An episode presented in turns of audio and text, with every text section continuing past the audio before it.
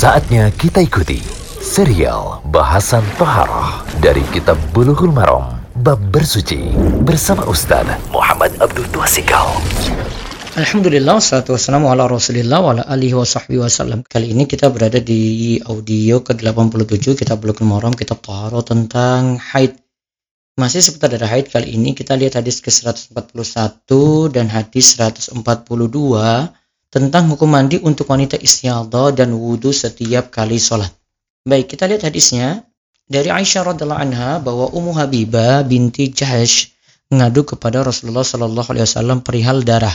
Lantas ia mengatakan beliau Shallallahu alaihi wasallam bersabda, "Ad-dama?" Faqal umkusi qadra ma kana tahbisuki haidatuki summa iktasili. Fakana taktasilu kulla salatin rawahu muslimun. Kata Rasulullah SAW untuk yang keluar darah tadi, berhentilah dari sholat selama masa haid menghalangimu, kemudian mandilah. Kemudian dia mandi untuk setiap kali sholat.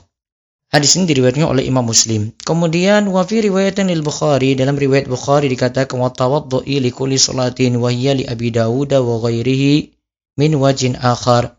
Dalam riwayat Bukhari disebutkan berwudulah pada setiap sholat. Diriwayatkan oleh Abu Dawud dan lainnya dari jalan lainnya. Yang pertama hadis ini diriwayatkan oleh Imam Muslim.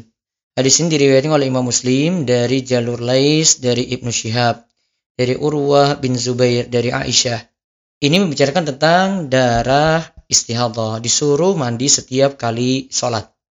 Kemudian di dalam riwayat tambahan dari Bukhari dikatakan untuk berwudu setiap kali sholat.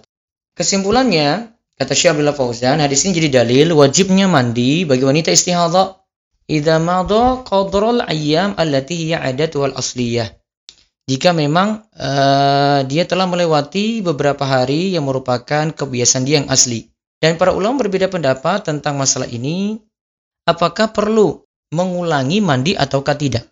Ini ada beberapa pendapat. Kalau jumhur ulama dari Hanafiyah, Malikiyah, Syafi'iyah, Hambali itu katakan tidak wajib mandi kecuali satu kali saja ketika haidnya itu rampung. Mereka berdalil dengan hadis riwayat uh, Bukhari dan Muslim, tinggalkanlah sholat sesuai dengan kadar hari engkau itu mengalami haid, summa taksili wasalli, kemudian mandi, lalu sholat. Ini pendapat jumhur, walaupun yang lainnya katakan wajib mandi setiap kali sholat, ada juga pendapat yang katakan wajib mandi untuk dua kali sholat dengan jamak suri yang pernah kita terangkan. Dan ada yang menerangkan lagi uh, dia mandi dari sholat zuhur hingga sholat ila sholat zuhri sampai waktu sholat zuhur. Ya, ini dikatakan mandi saat zuhur itu. Namun yang paling tepat ya nantinya karena pertimbangan riwayat yang lain maka mandi yang ada paling tepat itu kalau selesai haid saja jadi misalnya haidnya bertabrakan dengan waktu istihadah yang sebelumnya telah kita terangkan, maka mandinya ketika waktu kebiasaan haidnya itu selesai. Sedangkan kalau hanya darah istihadah cukup berwudu untuk setiap kali sholat. Setelah berwudu langsung melaksanakan sholat. Kemudian hadis ini jadi dalil juga wajibnya wudu untuk wanita istihadah untuk setiap kali sholat. Dia sholat dengan wudu tersebut. Ya, baik itu untuk sholat wajib, sholat sunnah, selama tidak keluar waktu. Karena darah istihadah yang keluar itu sebenarnya pembatal wudhu. Ya, itu sebenarnya pembatal wudhu. Maka untuk menjaga supaya dia dikatakan dalam keadaan suci, maka setiap kali sholat itu berwudhu. Lantas kalau sudah berwudhu, langsung melaksanakan sholat. Ya, setelah berwudhu itu langsung melaksanakan sholat. Ya, jadi aturannya memang tidak ada jeda di antara wudhu dengan sholat. Dan hadis ini jadi dalil juga ini dari hadis Aisyah. Karena dalam hadis Aisyah itu tadi dikatakan disuruh umku si qadri makana tahbisuki haidatuki. Tahanlah sesuai dengan masa haid. Ya, maka kalau memang itu istihadah dapati waktu haidnya, kebiasaan haidnya, maka dia tahan seperti itu. Maka di sini kata para ulama tidak ada batasan minimal atau maksimal dari darah haid tadi. Karena Rasulullah SAW itu mengaitkan hukum haid ketika haid itu ada. Ketika waktunya itu tiba. Darah haid itu ada. Kalau dihukumi suci, ya kalau sudah selesai, darah haid itu berhenti.